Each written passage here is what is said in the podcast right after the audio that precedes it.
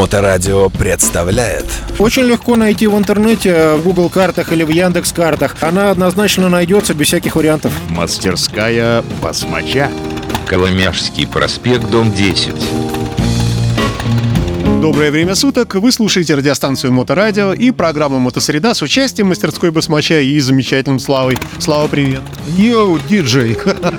Давай вернемся к извечной проблеме покупка запчастей, расходников и прочее, и поговорим э, на эту тему в свете того обстоятельства, что многие мотоциклисты, как выясняется, продолжают мыслить старыми стереотипами, что запчасть нужно заказывать, что ее нужно там долго ждать, что заказывать надо в Европе и прочее, прочее. То есть то, что было, ну, повседневностью многие-многие годы здесь у нас в России и в Петербурге в частности. И вот эта вот инертность, она иногда э, играет против самого мотоциклиста, который, ну, продолжает жить, что ли, вот в этой парадигме. Что бы ты мог сказать по этому поводу? Слушай, отличная мысль, на самом деле, и сформулирована хорошо. Давайте чуть-чуть э, взглянем в прошлое, да, ретроспективу такое. Что было до начала спецоперации? До начала спецоперации спокойно любая мастерская, любой магазинчик заказывал детали в Германии. То есть в Германии был там склад на много миллионов евро. Э, чего у них не было, они, значит, привозили там за пару недель из Штатов. То есть э, мультимарочный там шмот всякие, то есть все что угодно.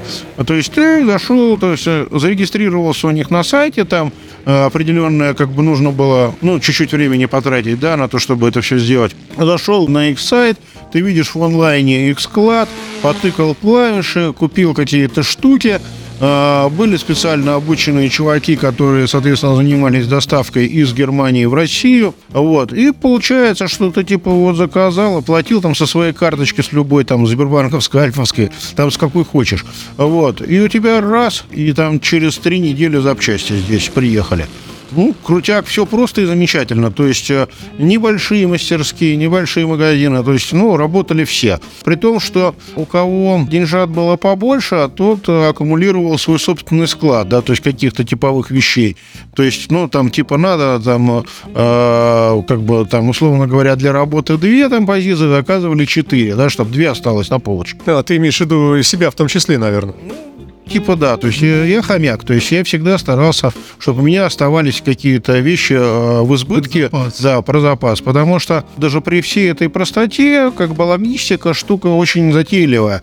Может случиться так, что ты там планируешь, что ты за три недели что-то получишь, а оно приедет через шесть. Ну как бы и возникает как бы разрыв э, склада, что ты не можешь делать работу свою.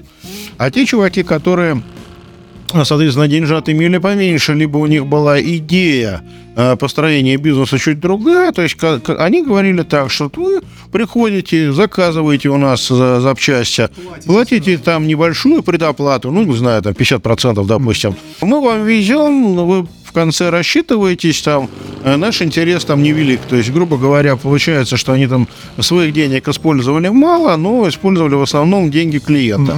Вот. И, на мой взгляд, эта схема очень опасна с точки зрения того, что можно споткнуться легко. То есть в этой всей э, многоходовке, то есть ты заказываешь, ну, то, что ты видишь, что оно есть в Германии, это, конечно, хорошо. Но может быть какая-нибудь проверка на таможне, да, допустим, которая задержит груз. Может быть, что этот сборный груз там, э, ну, как бы понятно, что э, твой товар, там, условно говоря, на 50 на 100 килограмм, он в фуре один не поедет, да, то есть он будет э, в каком-то э, консолидированном грузе. То есть в каком-то пакете, и ты начинаешь зависеть от него, да? Ну, как бы да, от организаторов этой перевозки. Вот, с организаторами перевозки тоже бывают всякие моменты случаются. И получается, что если ты пообещал что-то сделал, взял деньги у человека, там, повез под заказ, и возникла ситуация, когда тебе надо извиняться, а человек-то говорит, слушай, ну, Вася, ты что, ну, мы с тобой договаривались, ты взял деньги, взял на себя обязательства. То есть, типа, давай, отвечай. То есть, ну, как бы. Угу. А у Васи там нажива весьма невелика, то есть он, в принципе, не может маневрировать, потому что он на чужие деньги играет. И получается, что ему и дополнительную скидку не дать, чтобы человека как-то там, скажем, успокоить, да, сделать приятное. То есть ему клиента неудобство, ну, как бы, э, как можно клиенту неудобство скрасить, да, там, дать возможность ему сэкономить, например, или что-то другое. То есть у него зазора вот на вот это действие нету. И получается, что вот это все ты ходишь по лезвию бритвы. То есть вот чуть-чуть уступился, и как бы э, уже возникает ситуация, которую сложно разрулить. То есть это та самая ситуация неприятная, когда э, ты вынужден отвечать за э, внешние некие обстоятельства или за третьих лиц. Да, это за непрогнозируемые факторы. Это Мгм. приходится тебе нести ответственность. Вот. И эта схема работала. То есть, ну, ну, я вот знаю дофига народу, кто так работал. Вот. э, Скажем так, что видя это все и будучи в бизнесе запчастей, причем автозапчастей, наверное, с конца 90-х годов, то есть я, в принципе, занимался, я понимаю, что, что и как как бы работает. А, Я пришел к идее, значит, что мне надо создать свой склад. То есть э, склад, который будет независим от вариативности логистики. И, собственно, склад был создан. И мы начали торговать со склада. То есть мы жутко не любим э, термин э, «привести под заказ». То есть, ну вот, в принципе, очень, очень редко там э, на это дело соглашаемся в каких-то исключительных случаях. Мы пришли к тому, что у нас э, как бы ну подрос склад, мы торгуем со склада. Дальше наступило СВО. СВО принесла кому-то огорчение, кому-то, скажем так, э, новые возможности, а кому-то глобальное перекраивание системы. То есть, допустим, вот этот вот поставщик немецкий, он отвалился на 100%. То есть, как бы, э, он перестал отгружать на Россию в принципе. То есть, вообще. И э, хрен с ним с логистикой, то есть, логистику можно выстроить. Но тут получается политический момент, то есть, они решили так. Я думал, как из этой ситуации выйти, и начал искать производителей вот этих вот, э, соответственно, разных всяких запчастей постепенно. Сначала самых горящих, да, которые чаще всего используются, потом чуть-чуть более там редких, да, то есть, ну, у меня есть определенное э, видение, то есть, какие мне надо э, товар еще там добыть. Вот. А, Понятное дело, что поставщики у нас известны, в основном это Китай. На 90, наверное, 5%. При том, что вот я тебе сейчас могу показать а, оригинальные харлиевские детали, да, там реле лежит в пакетике, да, пакетик Харли Дэвидсон оригинальный. И на этом оригинальном пакетике с эмблемой Харли Дэвидсон написано Made in USA. А у него одна сторона пакета у этого пакета, она белая, на которой принт нанесен, а вторая прозрачная, чтобы было видно, что внутри. Внутри лежит реле. Реле фирмы Амрон. И написано Made in China. То есть вот получается идея того, что надо выбирать не китайских производителей, она на самом деле ущербная. Потому что оригинальные производители, Они так и так китайские оказались. да, они очень много используют э, китайского товара. Я там зуб коренной не дам, что он стопроцентно, ну, все, что в Харле, оно китайское. Но один хрен как бы. А, там, допустим, электроника made in Mexico. То есть, ну, то есть тоже не США. Там, э, ну, и китайского довольно много. Это я к своей идее, что китайские производители есть хорошие, то есть те, которые там беспокоятся о своем качестве и качество поддерживают, но в этом случае не работают схемы «сделайте нам подешевле». То есть э, э, здесь получается, что если ты там э, начинаешь работать в амплуа заказчика перед каким-то китайским производителем, то есть ты пришел там, обратился к э, заводу, да, который что-то делает, ты говоришь, хочу сделать то-то, то-то, то-то, то-то. Тебе надо понимать, ты готов э, как бы заплатить денег за качество, либо ты хочешь получить э, максимально экономично сделанный товар. То есть как ты закажешь, ровно так и сделают. То есть, если ты будешь э, как бы проявлять э, неуместную экономичность и пытаться заплатить меньше, естественно, ты получишь товар, у которого будут э, как бы качественные факторы заметно ниже, чем если бы ты этот вопрос не поднимал.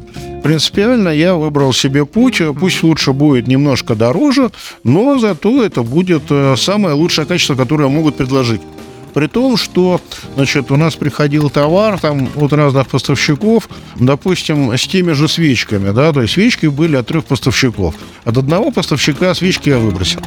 Вообще, да. Ну, то есть мы их не продаем. Тест в мастерской показал, что они работают не так, как я ожидал. Мы собрали все в коробочку и нахер выбросили э, как бы в уголок. То есть как бы они не продаются, они не ставятся, они просто там валяются, не знаю, потом выброшу. Вот.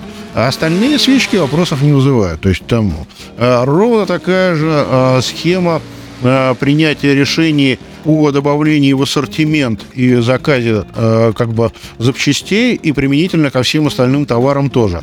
То есть если мы ну, принципиально ставим задачу, э, что нужно максимальное качество получить. Они это делают, то есть как бы они это делают, и мы получаем товар, который нужен. Мастерская басмача. К чему это приводит? Это приводит к тому, что если, допустим, мы возвращаемся в до СВОшные времена, ты мог покупать, не знаю, там десяток тросиков и иметь там по одному тросику нужной длины на складе, да, то есть там, или по два там, про запас, да, то есть пришел мотоцикл, взяли один тросик, один остался, то есть не обнулился, ты заказал, там следующий как бы приехала, следующую поставку. Здесь ситуация другая, я заказал 700 тросов.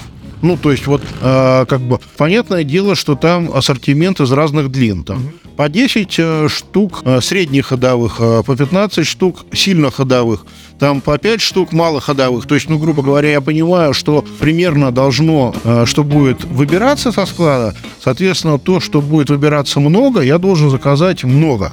Вот. И вот мы приходим к ситуации, когда люди ездят по мастерским, ну или не по мастерским, по каким-то местам и делают заказы.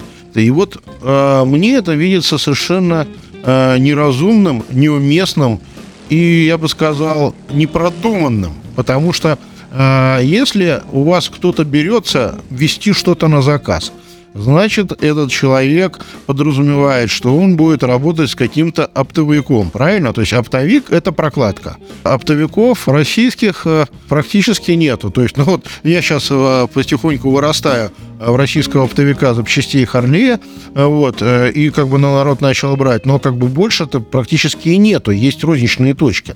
Если человек везет оптом какие-то запчасти на заказ, значит, он работает с зарубежным оптовым поставщиком. Значит, мы имеем риск э, увеличения срока, увеличение стоимости доставки. Почему? Потому что э, мототовары являются товарами двойного назначения.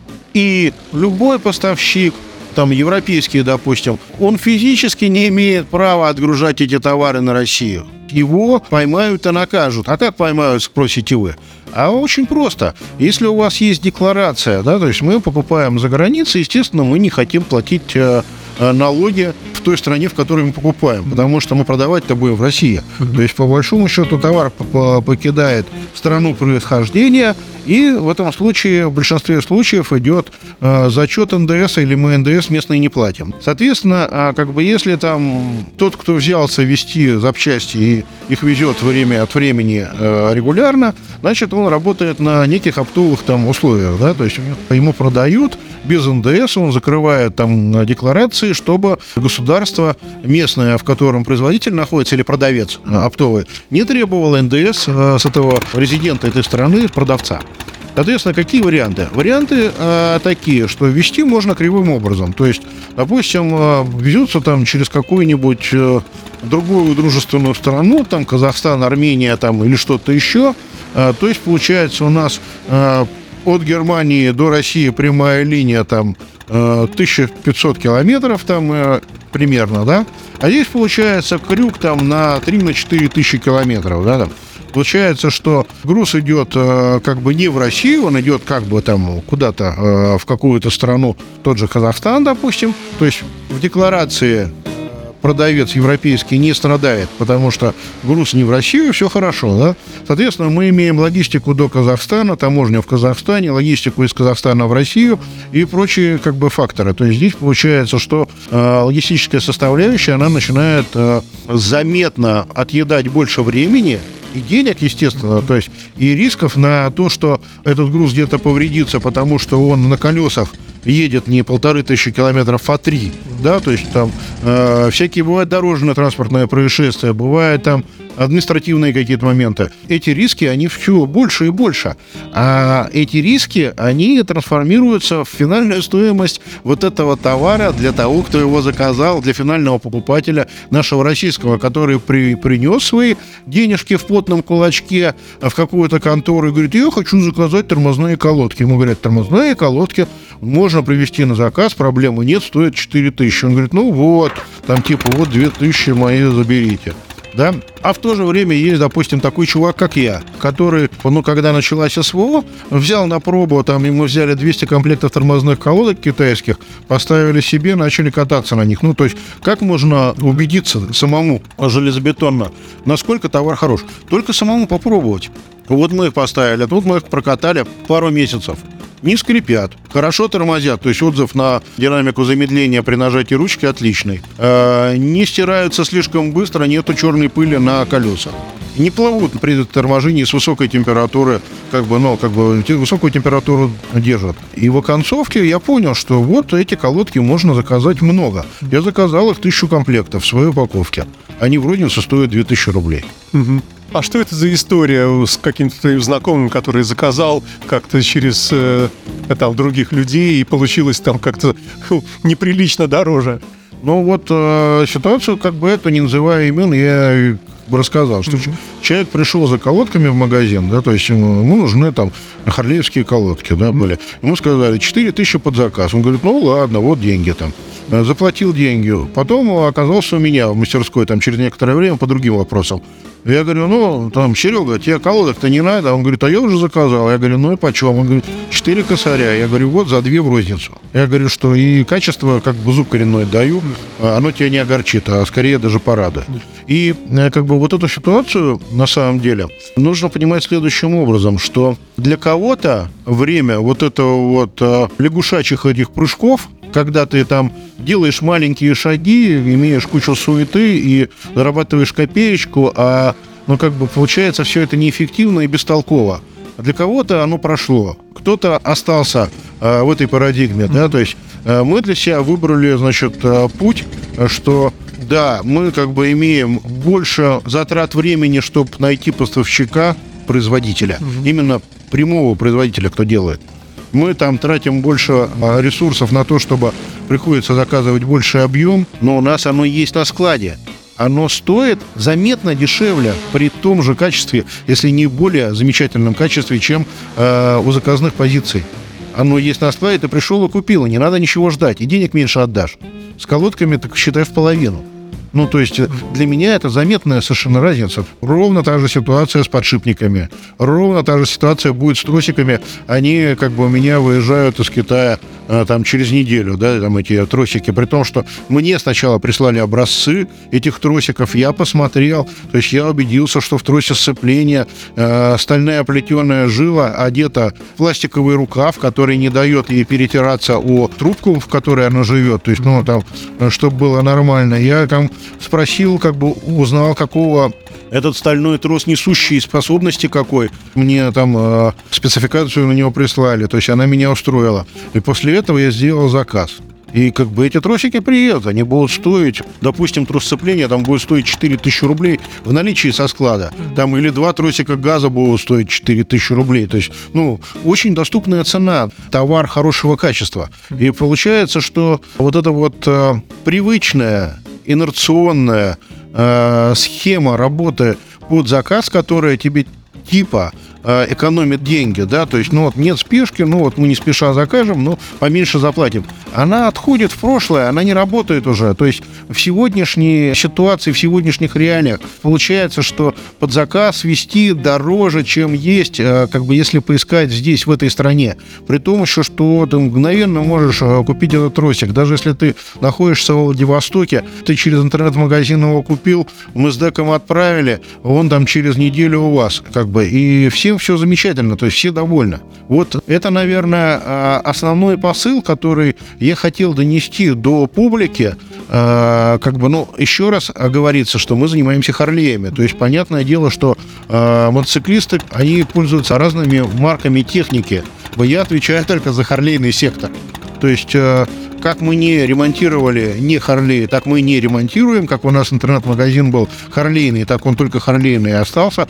Э, Больше у нас ничего нету. То есть, но что касается Харлея, нашей легендарной любимой марки, э, ребята, не горячитесь, э, приходите, все покупайте в наличии. Это все лежит на нашем сайте hdtuning.ru.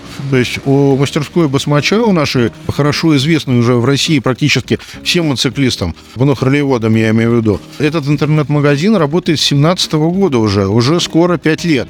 И он реально развивается. То есть у нас э, и ассортимент прибавляется, и количество товара на складе. То есть э, все острые позиции, которые народ бегает, высунув язык, ищет, они все у нас есть. Не надо суетиться, надо просто сходить в интернет и посмотреть. При том, что поиск довольно простой. То есть на сайте есть окошко с лупой, с увеличительным стеклом. Если на него нажать, откроется окошко поиска. Допустим, мы ищем тормозные колодки. Да, мы набиваем туда тормозные колодки, просто словами тормозные колодки, нажимаем поиск, и нам отфильтровываются все тормозные колодки. Либо мы набираем подшипники, раз, нажали, отфильтровались э, подшипники, либо мы нажимаем статор генератора отфильтровали все. То есть, грубо говоря, даже если вы не знаете порт номера детали, то есть э, вы можете по названию его поискать. Это проще, чем это не надо перелистывать все 356 страниц сайта, на котором все это выложено. Либо другой способ есть. Если вот в это окошко вы вобьете оригинальный номер детали, оригинальный номер детали, можно посмотреть на сайте Руни с Харли Дэвидсон в США, да, то есть там есть деталировки все. То есть мы можем посмотреть, э, найти оригинальный номер. А как? Заходишь на сайт, сайт, там Parts Finder, ну, то есть э, искалка запчастей, выбираешь год модельный, выбираешь модель, и вот ты попал как бы в деталировке, в картинке. Ты, конечно, нужную картинку, смотришь, вот деталь номер 16, у нее э, внизу в табличке номер такой-то, номер записал. И этот номер вот в окошко поиска э, впечатал, нажал Enter, и либо оригинальные детали предложатся, отфильтруются, либо аналоги. То есть все просто и все э, как бы четко. А, давай напоследок э, буквально пару предложений. Напомним пользователям, что можно пока вот сейчас снег вывалился и вроде как погода такая снежная, но уже весна близко, что можно все-таки на эвакуаторе к тебе быстренько приехать и не попасть потом вот в эту очередь на АТО. Ну, вообще, как бы очередь на ТО, она, в общем-то, у всех создается, и это нормальная практика, потому что хороших мастерских э, в довольно большом городе, а город у нас действительно большой, не так много.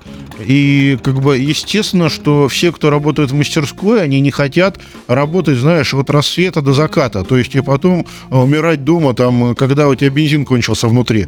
Вот, то есть хочется как-то работу размазать по времени так, чтобы и э, с удовольствием работать, и не перегрузить загружаться, и все было круто. Поэтому а, сейчас вот летят большие снежинки у нас за окном, красивые. Вот. И если у кого-то есть возможность а, привести мотоцикл на эвакуаторе, или он хочет каких-то, скажем так, а, более содержательных работ, которые по времени занимают больше времени, то сейчас самое время этим заниматься. То есть привезти мотоцикл. Вот у нас привезли пару дней назад свежий Харличев 2019 года. Человек хочет покрасить в черный порошок детали, которые алюминиевые, шлифованные или там хромированные. Вот, естественно, то есть его надо разобрать, вымыть все эти детали, их защитить, отнести в порошковую окраску в пескоструй, значит, там покрасят, потом принести обратно, э, прикрутить, залить масло и прочее. Эта вся э, процедура, она занимает где-то около недели. Вот эту неделю мотоцикл стоит на подъемнике. Угу. То есть, если бы человек приехал, когда тепло, и все бегают и хотят менять масло и колодки, понятное дело, что я бы сказал, эй, чувак, ну где то был э, все это время? То есть, давай выберем время более подходящее для этой работы. Вот. Но сейчас он попал в масть. То есть э, вот эта неделя там с паршивой погодой, она как раз то, что нужно для именно такой работы. Спасибо тебе большое, Слава, и надеюсь, что твоя замечательная лекция попадет в правильные уши наших слушателей. И до новых встреч. Да, я всегда рад э, подсказать какие-то отдельные вещи. То есть э, я не пытаюсь предлагать и двигать то, что мне самому не нравится, что нелогично, что не кайфово для финального покупателя. Поэтому слушайте, с удовольствием поделюсь еще мыслями. И снова услышимся. Всего хорошего. Мастерская басмача. Очень легко найти в интернете, в Google картах или в Яндекс картах. Она однозначно найдется без всяких вариантов. Коломяжский проспект, дом 10. Thank you.